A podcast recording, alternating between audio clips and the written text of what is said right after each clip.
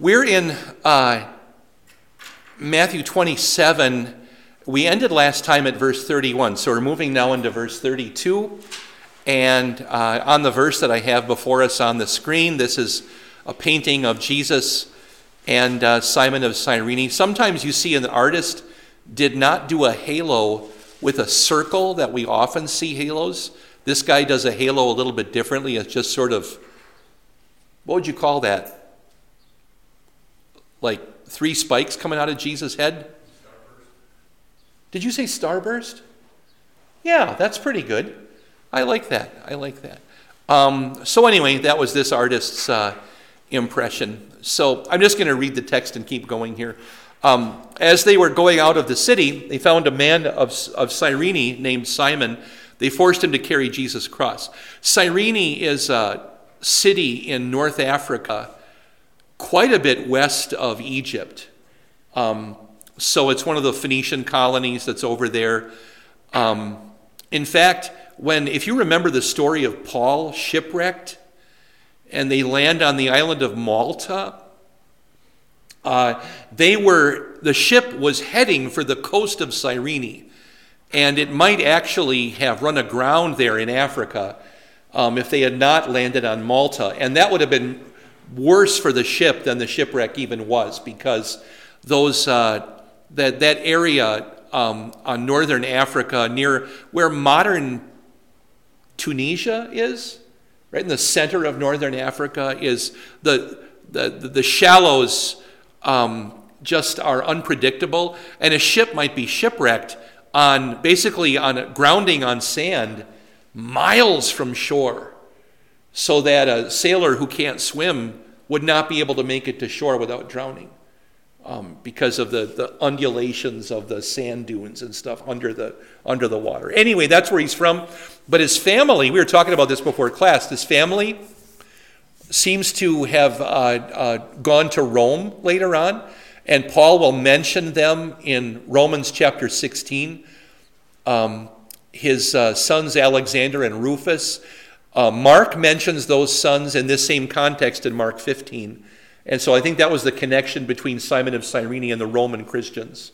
So they, they, they would say, Oh, a guy from our church was there at the crucifixion. He carried, boys, your dad carried the cross of Christ. So a, I think it was a big deal in, uh, in Rome for them to have that you know, in, their, in their fellowship there. So, good evening, Herb. Good to see you. They came to a place called Golgotha, which means the place of the skull. Anybody know the Latin name? You grew up learning it. Calvary. Yeah, yeah. Uh, I believe that you could always tell a Christian historian um, because uh, it's almost impossible for a Christian to properly pronounce an, a military unit made up of horses. Do you know what that's called? It's supposed to be pronounced cavalry, but most of us say Calvary. Um, do you remember a, a, TV show back in the 80s by uh, Ken Burns? Uh, it was a documentary on the Civil War. A pretty famous documentary. Kids today actually have to watch it in middle school or in high school, the Civil War. I have MLC's old videotape copies because they went to DVDs now, but I got to have the VHS. Anyway, um, the, a, a, guy interviewed uh, in that series named Shelby Foote, a famous Southern historian, cannot, to save his life, he cannot say cavalry properly. He talks about the horse soldiers all the time, but he always says cavalry. So you're, I'm like, yep, yeah, that's a Christian. He doesn't know the other word. Um, so uh, on your sheet, I have the other pronunciation. In Hebrew, this would be called something different. It would be called Hugglegoth because Hebrew puts the definite article of a word, the the word, like English does at the beginning of the word. You know, we would say the hill, and in Hebrew, they would do the same thing, the hill. But in Aramaic, Aramaic is a weird language. They stick the definite article at the end of a word. They call it a determinative. And so instead of Hugglegoth, it becomes Golgotha with the article at the end. Weird? Oh, you've learned something. Yeah, weird. Aramaic is an odd language to learn. Um, it also makes me understand why in the Old Testament there's a scene where the Assyrian commander is speaking Hebrew to the people of Jerusalem and the guys the priests up on the up on the up on the uh, ramparts of the city say speak to us in aramaic. We understand that. And the field commander says no i want the people to understand me because you're going to be drinking your own wee wee and eating your own poo poo i think he used different words but that's what the text of kings says. Um, and uh, and uh, uh so the people even though aramaic and hebrew are very closely related as closely as English and German, I think, yet a native speaker of one can't necessarily understand the other. You know, I mean, how similar are English and German? What's father in German? Vater. You know, it's, it's um, and mother is mutter. I mean, they're almost the same language, but somebody who speaks English can't just understand German usually. So, all right. Place of the skull. Uh, Calvary today looks exactly like this. This is a photograph of it. Um, and uh, so there's a gigantic church there. Um, and uh, the church was, the beginnings of the church were built in the fourth century. Um, and uh, it, um, below the church is some of the quarry left over that, that was there in the area. That's where the tombs were. Um, and uh, the, the church is quite massive. It has several chapels inside gathered around. So it completely encompasses what used to be evidently the hill of, Cal- of Calvary and the, and the tomb. Um, but not just in this huge church. Um, uh, maybe about the same size as St. Paul's is from you know, this way the a city block, you know, with chapels inside all around. Um, so every denomination can have its own little chapel to have services, whether you know you're Eastern Orthodox, you're Roman Catholic, you're Russian Orthodox, um, you know you're Anglican or whatever, and Lutheran. You can have your own place in there. Um, the uh, Romans, uh, the, the, the, the, the location was discovered when the Romans were still around in the fourth century, the 300s, in the year 325, Constantine the Great was the emperor of Rome. His mom took a trip, a vacation, while Constantine was chairing the meeting at Nicaea, where the Nicene Creed was written in 325. His mom took a vacation to the Holy Land because she wanted to find out where stuff was. She was the first person to do it. Nobody else had ever gone to actually discover for Christianity where all the geography was. Because uh, before this, if somebody wanted to draw a map of Israel, they would, the Sea of Galilee would be a circle, and then there'd be a line, and the Dead Sea would be a circle, looked like a barbell. You know, like a cartoon barbell. It didn't look anything like it actually looks like. Well, Helena went down to see what it actually looks like and where were things and about how many miles or in her reckoning leagues. Anybody know what a league is to us? Two and a half almost three miles is a league. Yeah and she so she measured everything in her own measurements and stuff but she found out by asking the locals who were still part of the roman empire where did they usually crucify people here? And she got taken out the west door uh, this was the main street. It's the, it's the highway that goes down to Joppa, where all the travelers would come from. That's where they would crucify most of the people. And the Romans had already cut, evidently, Golgotha. They had cut it and excavated a bunch of it. Why? To make a, a wider street. Exactly like when you're driving out west and you go through a hill, you know, the interstate go, and you got hill on this side and hill on this side, you know, and you just see kind of rock it was that kind of a thing. The Romans just plowed right through it. Not because they wanted to deface, you know, this holy site. They had no idea. But just because they wanted a wider street. Well, one little fragment of Golgotha was left. And uh, here you see it in side view. If you look at the gray thing on the right with the cross above it, There was just one little knob of that hill that still remained. And Helena insisted that they enshrine it, and so she built a church around it. Um, it's still there, and they, they, I mean, she thought that's where the cross was. What are the odds of that being the exact spot where Jesus' cross actually? St- I mean, yeah, that was the hill, but that may not have been the spot on the hill, if you will. You know, but nevertheless, it's nearby to some natural caves, which are not, they weren't really caves, they were excavations for quarrying. But all of the, all of the good stone had been quarried out, but they were often used as tombs. And the tomb that, that it's reasonable to assume was probably this one or this one were the tomb of Christ. They're very close to where the hill was, about the distance from the back doors of the church to the altar. So, very close by um, where it was, where, where, where there was a natural tomb there. Um, so, this is all a side view of what the actual uh, uh, church looks like today, this cathedral. Okay. Before I go on, any questions about Golgotha? We, there's maybe more to say, but anybody? There, there were uh, some archaeologists who thought that maybe it was up north, above uh, on the north end of the city rather than on the west end, but because there's a highway up there too and a gate and so forth. But it's reasonable to assume that the thing about Helena discovering this is that when she went and asked people, they weren't thinking about tourism.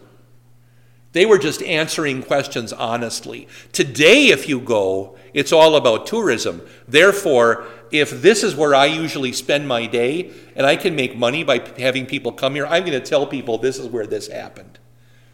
You know, and so forth. So later on, it became impossible to figure out where stuff was, but Helena probably had the best shot at actually discovering things back in the early fourth century. Okay.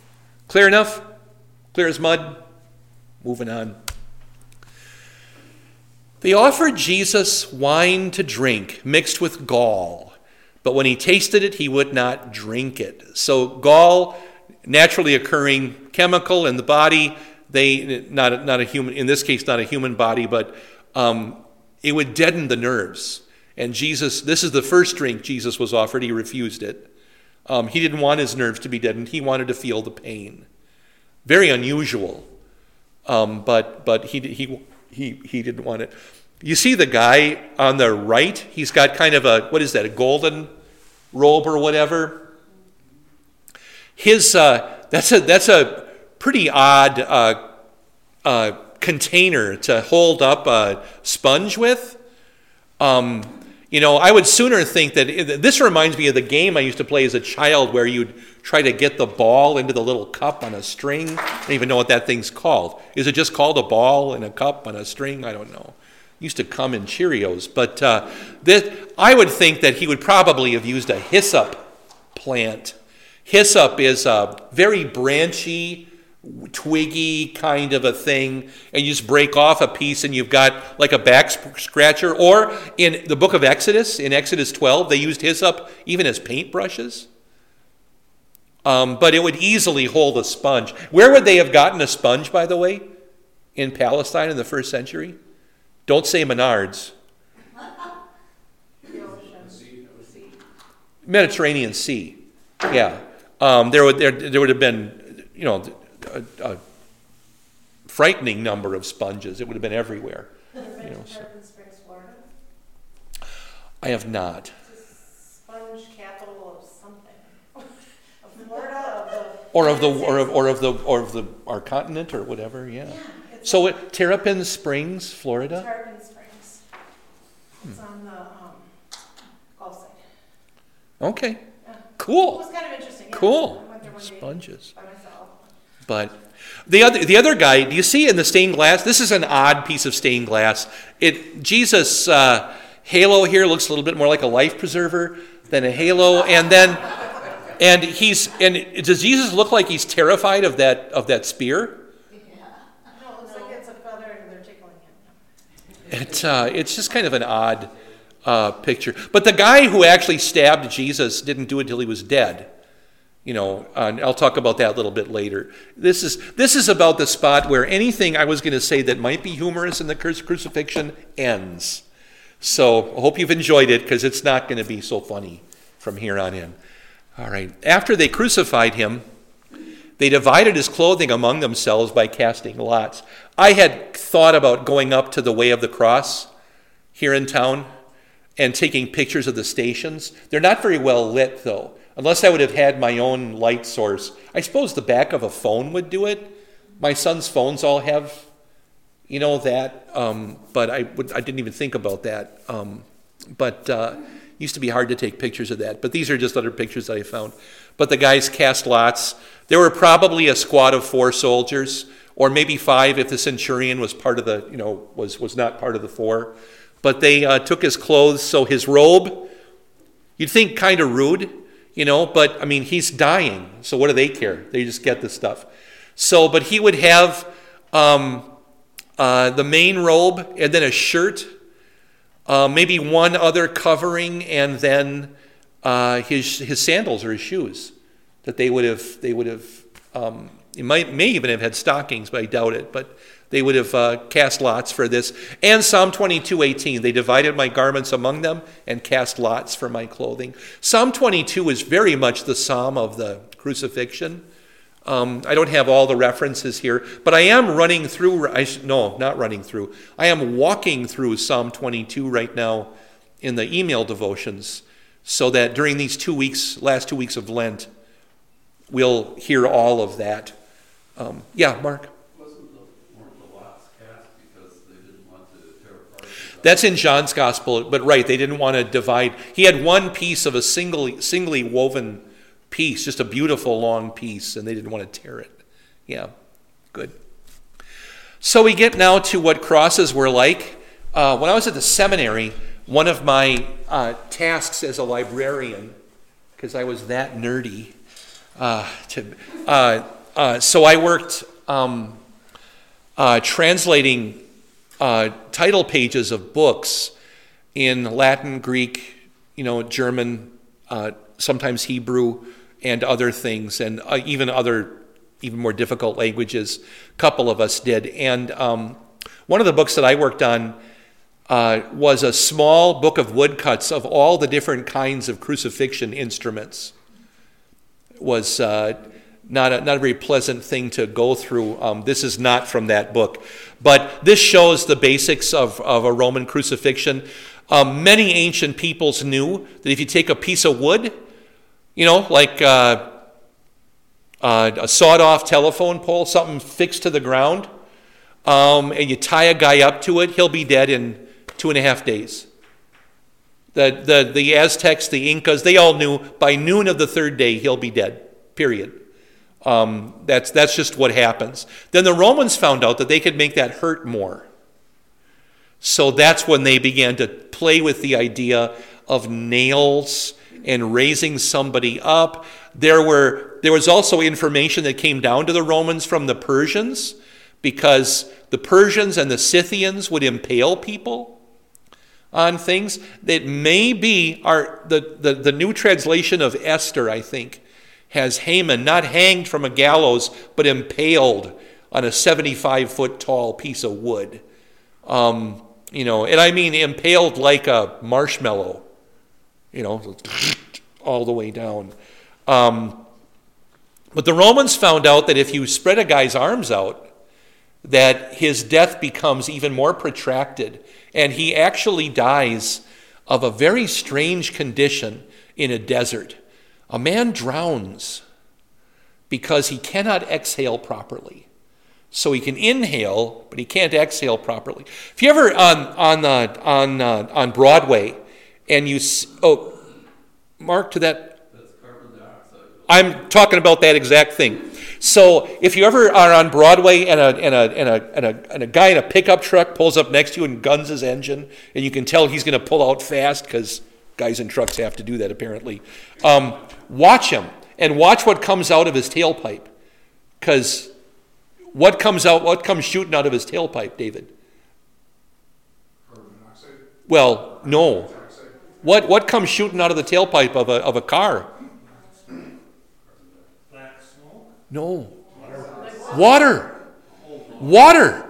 Where'd the water come from? Water is a product of the internal combustion engine, which is why, uh, Jameis, when you get your driver's license and you have your first car, you, no matter what your parents think, sorry, Laura, you have to take it out on the highway uh, two, three times a month, at least once a week, and get it up to highway speeds, or it will begin to rust out the whole uh, uh, exhaust system because you have to get the water out of there. That means, and, and for us in New Ulm, it means at, very, at the very least, you got to drive to Sleepy Eye and get an ice cream cone and drive back to New Ulm. I was gonna say, you can drive to Danville, it's a good twenty minutes. Yeah, now, yeah, it's, it's, it's quicker to get to Sleepy Eye these days than to, and, and Sleepy Eye has ice cream cones. Okay. Um, and you get the paradox because in New Ulm, the sign says eight miles to Sleepy Eye, and in Sleepy Eye, the sign says 13 miles to New Ulm. So you get that strange otherworldly paradox. Look at the signs. Yeah. It's because they measure from, from there, from this where the sign is. They don't measure to the other sign, they measure to the town center. So that's why it's a different distance, even though the signs are, anyway, it's, uh, took me a while to figure that out. But at least that's my theory. Or maybe they're just wrong. I don't know. Someone said, where's the, Let's go on with the crucifix. Oh, the journal did the signs? It's. I don't know where's the journal. Um, the traditional Roman, I'm going to move on to this, to this slide. The traditional Roman cross was like the capital T that I have there. Um, just to, you get the, the arms out, usually tie them on, and then nail them. The, the nail is to ensure that the arms cannot budge. The ropes are there to ensure that the person doesn't fall off. Um, but the nail is there to really get the lungs into a position where you cannot exhale properly. So you can inhale all you want, you just can't get rid of it, you can't expel the stuff. Because what happens when you breathe on a mirror? Water comes out. That's the same thing. Water is one of the products of respiration as well. Um, but if you're being crucified, you don't get that effect. The water stays in. So when the guy stabbed Jesus, what came out? Water and blood from his lung. Yeah. Uh, in the middle, I have that sort of weird pattern of I's and H's. That's to represent, uh, they, they sometimes used a kind of a rack where they would have maybe multiple crucifixions and they would just have a, a big uh, scaffold or something and maybe just hang the guys. That was a later Roman thing and not an earlier Roman thing. I don't, I don't think they used it in Jesus' time, but they might have a guy, you know, like several guys just kind of hooked up on there as a quick way of doing it. Um, below that is an X, commonly called the St. Andrew's cross. You see many flags in Europe that have an X shape flag of Greece, uh, flag of, of uh, Scotland. Uh, well, Britain has, uh, has actually two overlapping St. Andrew's crosses and a traditional Roman cross because it's a union of three kingdoms. It's Scotland, Wales, and, and Britain. You know, so that's, that's why the United Kingdom has that strange shaped flag and so forth. Um, but St. Andrew's cross, the X cross, is also the pattern that they would use when they might nail a guy to an actual tree. Arms kind of up in the air like a Y shape, and then legs kind of sticking out. For, for forgive the image I'm giving you with my body here, but like kind of like that. And then at the bottom is the more traditional Roman cross, where the piece comes up um, over the top. What is that little piece at the top for? It's to nail the placard, the sign to. And since Jesus had a sign, we know that that was his cross. Okay? So, I also want to help you with, uh, there's some other images, I'm not going to go past those, but this piece of ancient graffiti, which is from Corinth, um, is a, a, a magnificent testimony to the ancient tradition of Christ's crucifixion because this is an anti Christian satire. This is a jackass on a cross. And the wording, which by the way is terrible penmanship, Okay? But it's a Greek. And it, what it says is Alexander, basically, or Alexandrinus, worshiping his God. And it's a jackass that's been crucified. So, but uh, really, really poor lettering, isn't it? Yeah. Do you see the IX in the bottom right hand corner? What does IX stand for? No. It's the initials for Jesus Christ. Yeah. So, uh, so you have the, the actual graffito on the left and then a, a, a tracing basically on the right of, uh, of what this was. But um, so somebody uh, thought that they were making fun of Christ and of Christians for worshiping him. But also, I wanted to show you this because it's a testimony to help you when the Jehovah's Witnesses ring your doorbell in two weeks, which they will, and try to convince you that you've got the story of the crucifixion wrong because Jesus must have been, they'll say, impaled on a stake and not crucified on a cross. And of course, what's the answer? I don't care, but he was crucified for my sins. And he was crucified for your sins too. Yes? Um, I a question. In Eastern Orthodox iconography of the cross, they have like a little slash at the bottom. It's a Roman cross, but then it's like. Yeah, it's got a little double sometimes even too. Yeah. Um, that's, I, I'm not exactly sure what that little thing is, unless it's where they think that the ribbon went or something like that. Um, but I, yeah, I know about that, and I'm not really sure. It's just that whenever you see that, you know that that's the kind of cross it is. It's just like when you see a, uh, an, an Irish cross, there's like a circle in the middle of it and things like that. And yeah, yeah, yeah. I'm sorry I didn't have that No, it's okay. I was just curious Piece, um, to make the cross. But everybody knows I don't know anything, so I'll uh, I'll try to do better. I will I will try I will try to do better. Maybe you can share that with us next time. That'd be cool. That's your assignment. So this this this piece of graffiti, however, tells you that it wasn't just the Middle Age, the medieval German woodcuts like this, or the medieval paintings like this, that gave us the shape of the cross, but that ever ever since the first century, that was the impression people had of the cross. So. Um, this is actual, actual archaeology also of what a crucifixion would have been like because uh, what's on the left is a reconstruction, what's on the right is what they actually found a nail through the, um, the part of, the, of, your, of your foot where the big bone, the big, the big ball joint is, you know, the, the fat part. Um, now, Jesus was probably not crucified this way because he had nail prints in his foot. I don't, that, that would mean that his feet were nailed to the sides of the cross, like as if you're riding a horse, like that's your spurs or something like that, but maybe nailed.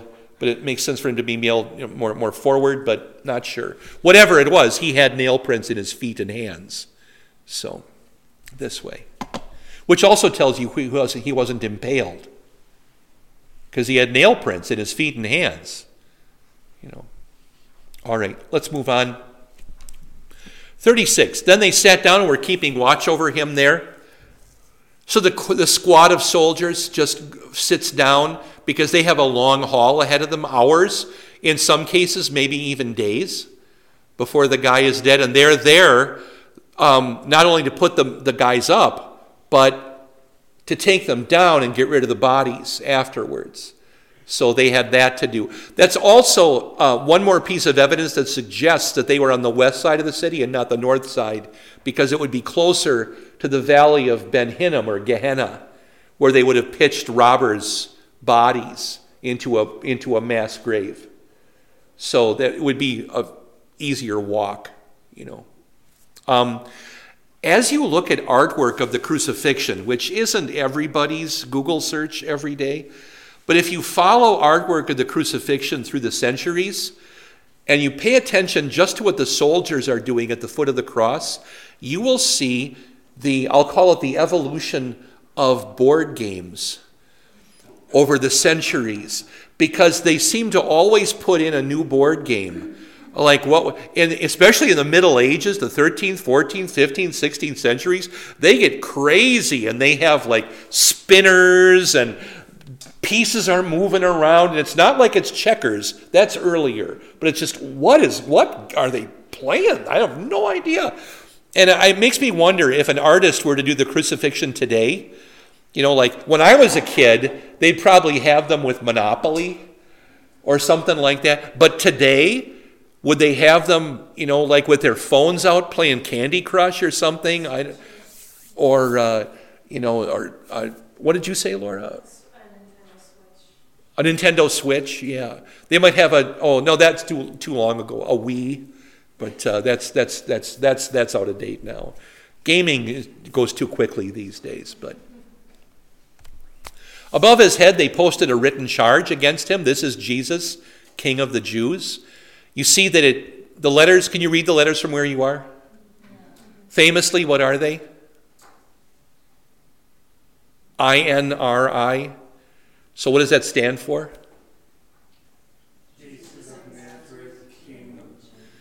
How do you get king out of I N R I?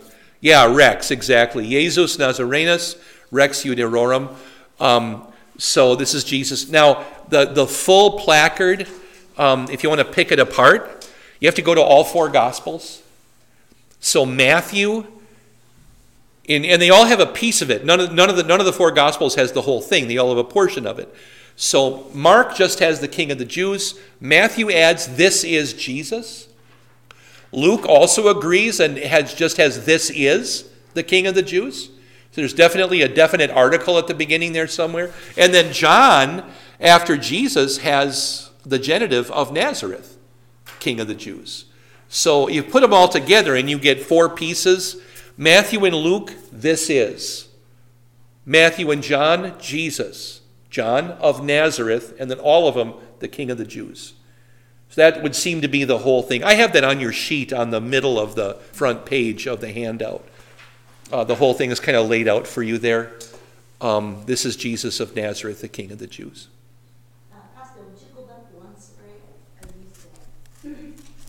Oh, for the Latin? Sure. Well, I mean, yeah, why use English if Latin will do? Yeah. That I've been I've been using that expression my whole ministry. I got that from Mark Jeske. Anybody know who he is? Mark Jeske. He's the he was he was the host or is he still? No. He, he was the host of Time of Grace. Oh, yeah. Uh, no, Mark. Um, he was pastor in the inner city of Milwaukee when I was a vicar in the inner city. And so he was just a guy in my circuit. So St. Mark's. And uh, he was at St. Marcus. I was at the other Salem, the one that you've never heard of. Um, everybody always goes, "Oh yeah, I know Saint, I, I, know, I know Salem, Milwaukee, but it's the other Salem, Milwaukee, not the one you know." But he made that joke in a circuit meeting one day. Why use English if Latin will do? And I've never forgotten it. I say it all the time.